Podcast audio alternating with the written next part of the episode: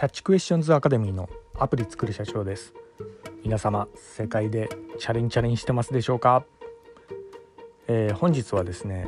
専門性を、えー、高めることの重要性というようなところでお話の方をさせていただきたいと思います、えー、私のこちらの番組ではですねえー、主にあの iPhone アプリを世界で売るための戦略というようなところで、えー、マーケティングに関するお話の方をさせていただいております。主にあの YouTube で発信させていただいているんですが YouTube の方はですね iPhone アプリの作り方やラズベリーパイによるリモートサーバーの構築方法など、えー、そういったあの専門的な内容も、えー、お話ししてます。詳しくはですね YouTube の説明欄の方ですね。そこにあのえー、番組リストの URL がありますんでね、えー、そちらからあの見ていただけるとお好みのジャンルのものが見れるかと思いますんでよろしくお願いいたします。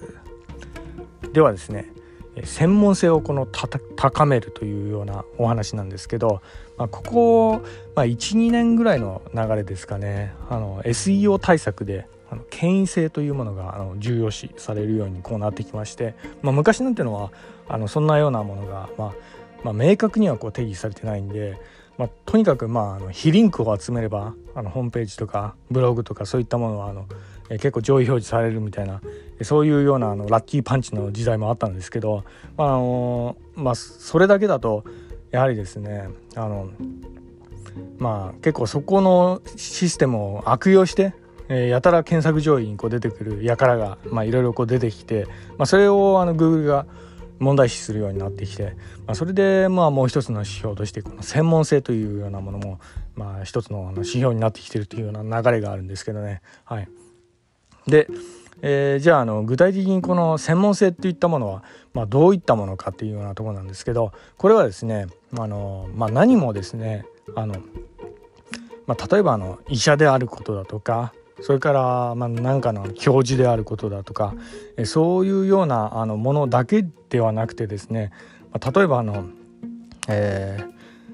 まあ、土方で働いている、まあ、工事現場の、えー、人であったりだとかあとは、まあ、工場で働いている、まあ、製造の人だったりだとか まあの普段生活の中でもですね、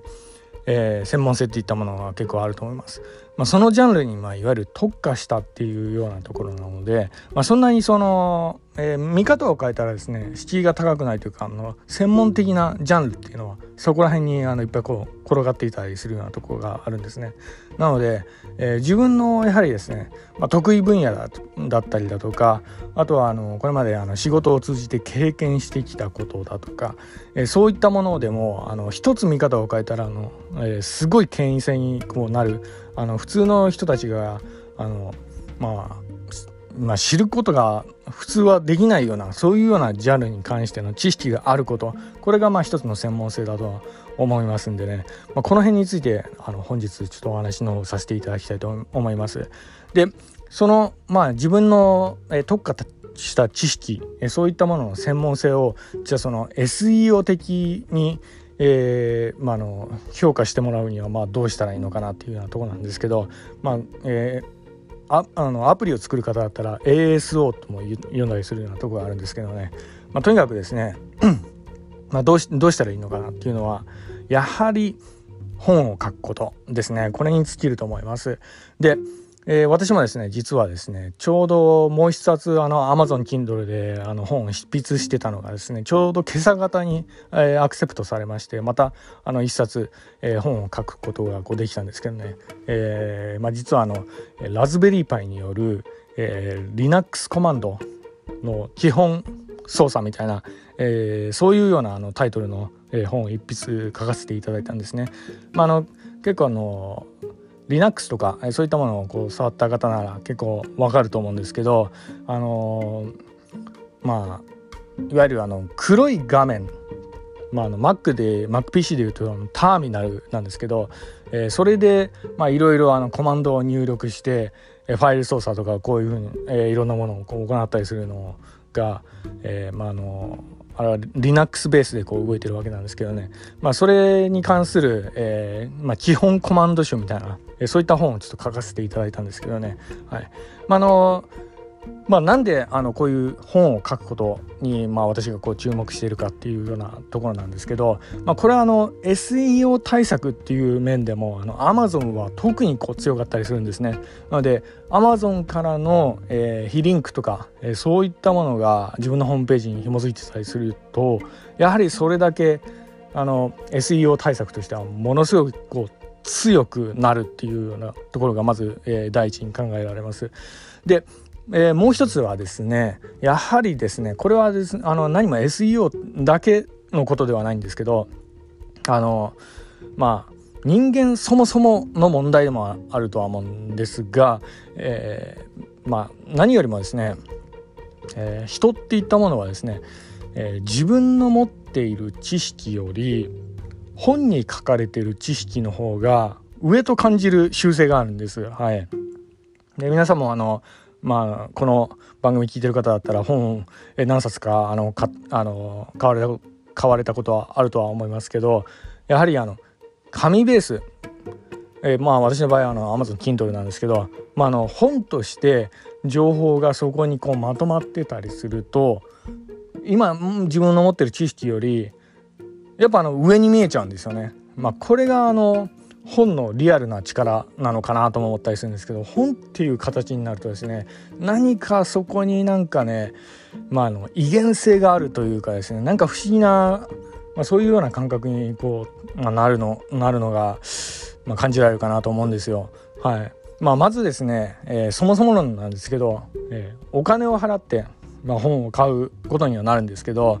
まあ、その時点でですねやはりあの上下関係が成立しているというか、まあ、なんというか、まあ、その時点でですねやっぱあの自分の持ってる知識よりやっぱあのもっとなんか新しい、えー、なんかこう新鮮な、えー、まあ数校とまで言ったらなんかちょっとおかしいかもしれないですけどそんなような知識がなんかそこにあるんじゃないかなというような感覚にこうとらわれるんですよね。はい、これはあの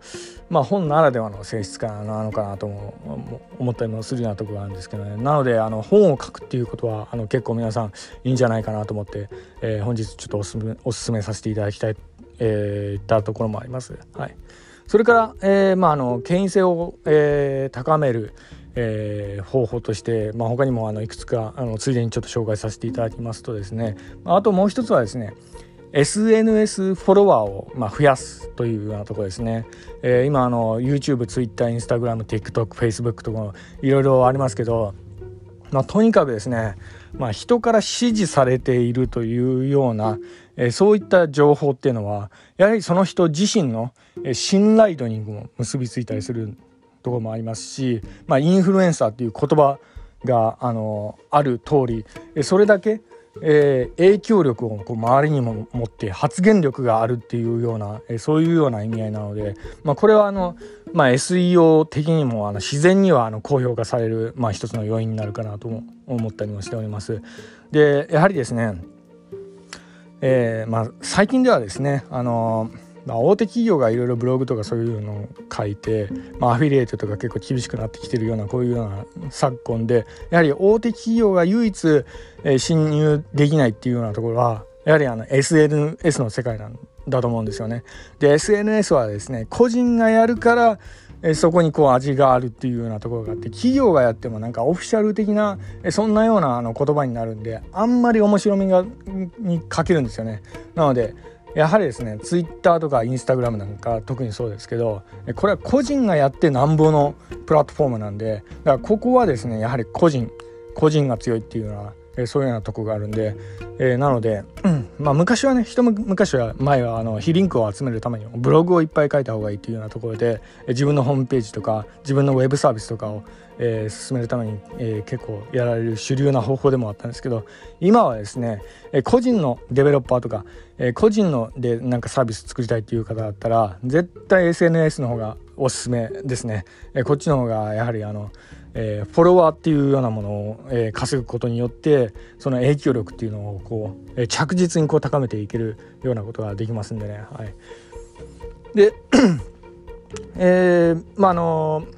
この専門性専門家専門性っていうようなところのお話もさせていただきましたがじゃああの まあ、えー、ホームページでも、えー、広告でも、えー、SNS でもえー、まあ何でもいいんですけどじゃあその、ね、中で、まあ、どういうふうなあの、えー、文章、えー、どういうふうなメッセージをこうこういうふうにこう書いていったらいいのかなっていうようなところを最後に少しだけちょっとお話しさせていただきたいと思いますけど、えー、これはですねズバリ言いますと、えー、自分ではっきりとえ、専門家であるということを宣言すること、え、ここがま非常に大切になってくるかと思います。えー、まあの医者なら医者。私は医者ですっていうようなところ、えー、金融でなんか働いてるんだったら金融やってますとか、えー、金融で何年働いてますとか。それからの不動産とかそういうんだったらあの、ね、あの不動産であの、まあ、いくつか、え、まあ、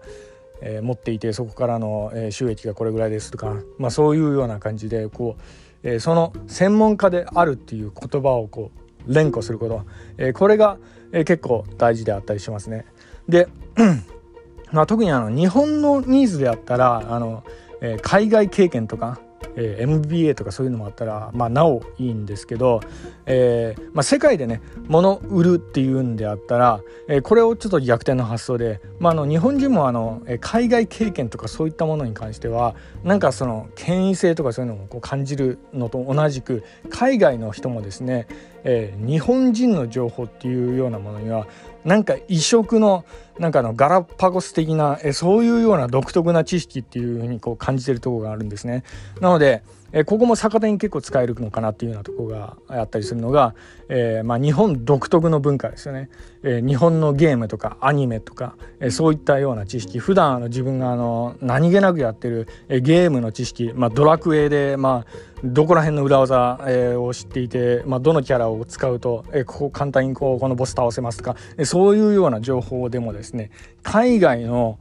え人にから見たらものすごいこうえー、重宝されるような知識だったりするようなとこがあるんですね。まあ、試しにですね、えドラクエの、え攻略本、えー、ドラドラゴンクエストの攻略攻略ですね。攻略の、えー、ウェブページを日本の情報とアメリカの情報でこう比較してもらったら分かるんですけど日本のあの攻略方法に関してはかなり繊細で細かく書かれてるんですよね。アメリカの英語で書かれてる攻略みたいなのはもう本当にこうなんですかね。お粗末というか、まあ、そういうようなところがあるんですけど、まあ、とにかくですね、まあ、日本のゲームの、えーまあ、知識だとかこうアニメの知識っていうのは、えー、アメリカ人とかね世界の人からから見たらものすごい貴重な情報でもあったりするんでね、まあ、こういうようなところが、えー、こう世界レベルで見ると専門性になり得るとかそういうのもありますよね。はいまあ、とにかくですね、えーまあ、自分が、えー、何かのジャンルの専門家であるっていうでその専門性を極めているっていうようなところを、えー、こう伝えていく、えー、ここはあの明言しないとあの SEO にも評価されないですし、まあ、のまたあの、えー、そのユーザーからも、えー、こう指示をこう、えー、されにくかったりするところがあるんでね、えー、ここはあのはっきりこう明言してったらいいんじゃないかなと思ったりもしております。で、えー、あともう一つこう重要なのがですね専門性を決めたらですね、えー、ブレてはいけません。えー、とにかくその専門性を連呼するぐらいでこの専門性もあってまた他のこの専門性もあってみたいな感じでいろいろな専門性を持ってると、えー、やはりブレてしまってその専門性が逆に薄く評価される可能性もあるんですね。これは SEO 的にもそうなんですけど、えー、例えばなんですけど日本のゲームでアニメも、えー、詳しいです。でかつ私は医者ですみたいなそのような感じだったらえー、まあ、結局あのどこの人なの？みたいなそんなような感じでね、えー、まあ、の評価も難しくなってきたりするようなとこがあるんでやはりですね、まあ、一本でいった方がいいですね専門性できれば。その方が専門性高められるんでね。はい。まああのまあ、こういった感じで、えー、本日はですね専門性の重要性というようなところでお話の方させていただきました。はい、では、えー、最後にですねいつもの言葉で締めさせていただきたいと思います。